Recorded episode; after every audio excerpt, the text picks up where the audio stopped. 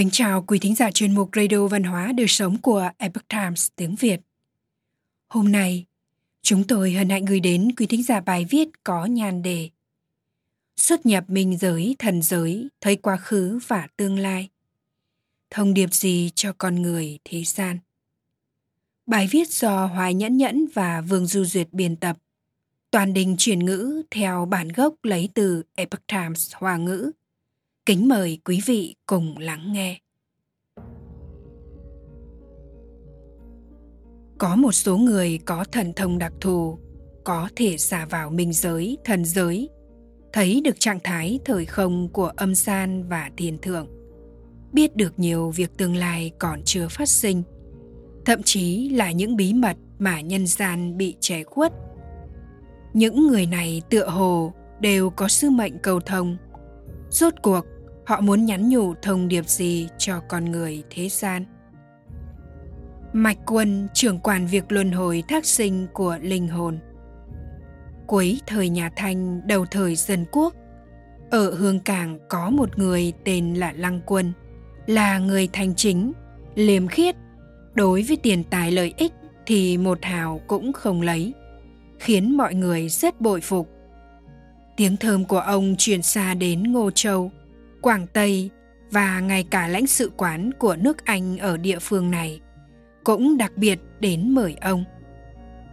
Một người nước Anh làm việc ở tỷ sự vụ của lãnh sự cực kỳ thán phục con người của Lăng Quân, từng nói với người khác rằng người Hoa nếu ai ai cũng như Lăng Quân thì hoàn cảnh nước nhà sao có thể trở nên phức tạp, lộn xộn như thế được.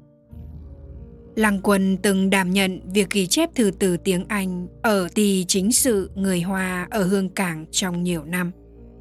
Ngoài công việc, ông còn sắp xếp nơi để dạy học tiếng Anh. Số tiền thu được trừ chi phí sinh hoạt, còn lại đều dùng để cứu tế người nghèo khó. Thời gian này, Lăng Quân còn làm công việc thứ ba. Mỗi tháng làm 7 ngày, và trong 7 ngày này, lăng quân phải đóng cửa không gặp bất kỳ ai mọi người đều rất nghi ngờ về việc lăng quân mỗi tháng cố định 7 ngày không gặp ai. Lăng quân cũng không tị húy. Ông nói với người nhà. Tôi đang làm chức vụ trưởng quản phóng quan ở minh giới. Chính là trưởng quản việc luân hồi thác sinh của linh hồn. Có người hỏi ông.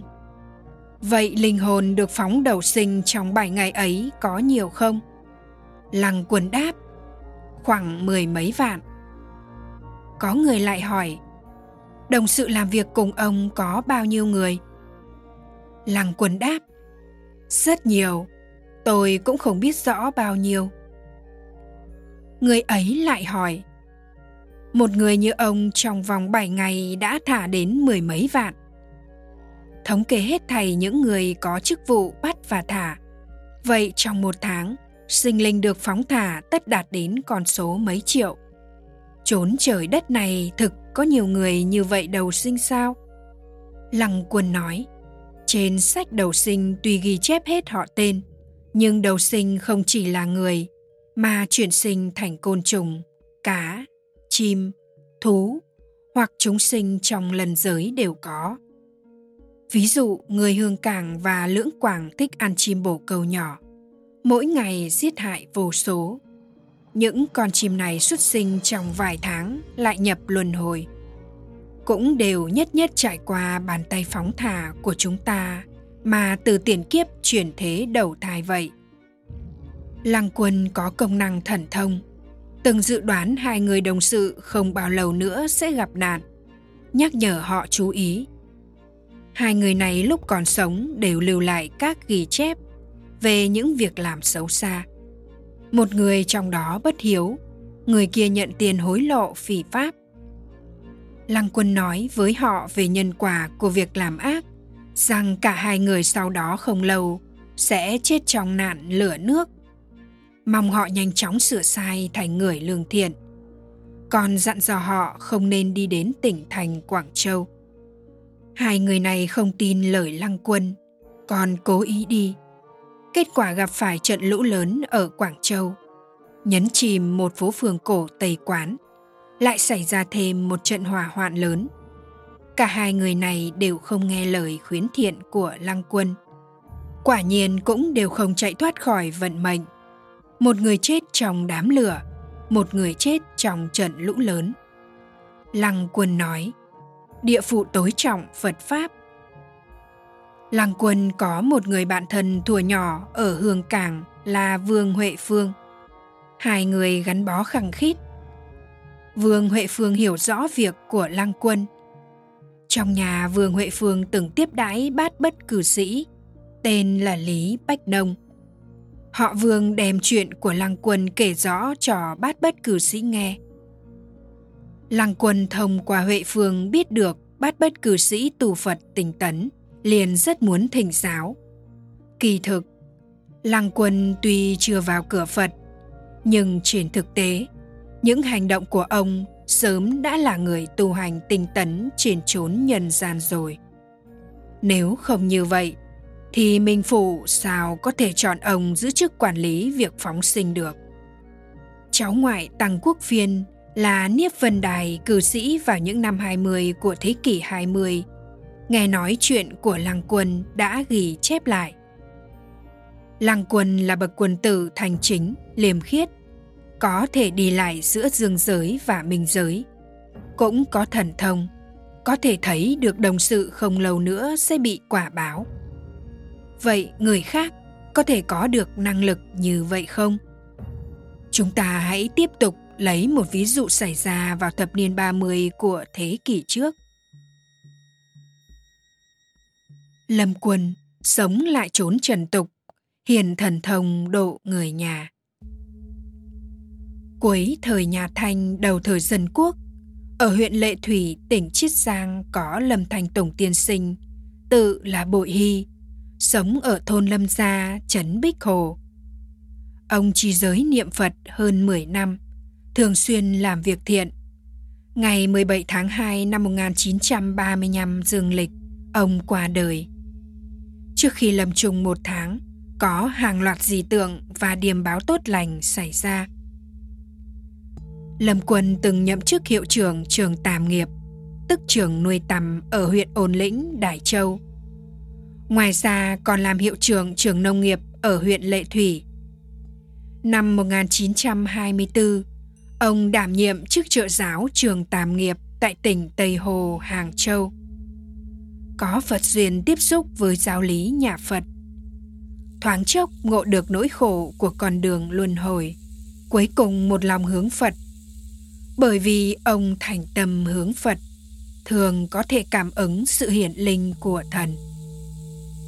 Ngày 11 tháng Giêng năm 1935, Lâm Quân bỗng nhiên hôn mê và qua đời. Qua một ngày đêm sau lại tỉnh dậy, thần trí hỗn loạn. Ông nói với vợ, Tôi đi một chuyến đến thế giới Tây Phương. Thấy được bảy hồ nước quý, hoa sen trong hồ to như bánh xe.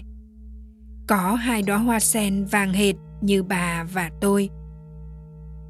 Vợ Lâm Quân cũng là người một lòng lễ Phật. Sau khi Lâm Quân tỉnh lại, nội dung lời nói chủ yếu đều là ca từ. Người nhà hỏi ông vì sao như vậy. Ông nói, đây là ca từ trên trời Phật A Di Đà lệnh cho tiếp tục quay trở về nơi trần tục, hiện thần thông độ người nhà. Tiếp đó, ông tìm các chú bác, anh em trong tộc và họ hàng nhà vợ, nhất nhất hết lòng khuyến thiện. Phàm là những việc thiếu đức mà mỗi người trong họ đã làm, đều bị giấu kín trong những góc khuất tối tăm. Không ai biết, không ai hiểu. Nhưng Lâm Quân đem hết thảy đều nói rõ ràng rành mạch tỉ mỉ những gì mắt mình nhìn được sau khi mỗi người họ nghe xong phút chốc khiếp sợ hết thảy đều bái phục lâm quân khuyến cáo những người trong thần tộc niệm phật hối lỗi nếu không đến lúc đại hạn đến sợ hối hận cũng không còn kịp nữa lâm quân trước khi chết ba ngày khắp nhà tỏa mùi hương dị thường Người xưa có câu thành ngữ Nhược yếu nhân bất chi, trừ phi kỳ mạc vi. Ý nói rằng, muốn người khác không biết, tốt nhất đừng có làm. Nói cách khác, chính là thiên thượng có mắt. Con người một từ một niệm đo lường chính tà. Nhất cử nhất động thể hiện thiện ác, đều là trong sự thầm chiếu xem xét của thần. Hành xử thiện hay ác thì quả báo sẽ giống như cái bóng theo hình mà đến. Thần Phật Tử Bi đã thông qua những sứ giả có thần thông để cảnh tỉnh con người thế gian mau mau hối cải lỗi lầm. Còn không, có thể bao nhiêu kiếp luân hồi vẫn phải chịu tội để hoàn trả. Hơn nữa, còn không được đầu thai thân người, mà không có được thân người, cũng chính là mất đi cơ duyên tu hành thăng hòa vậy.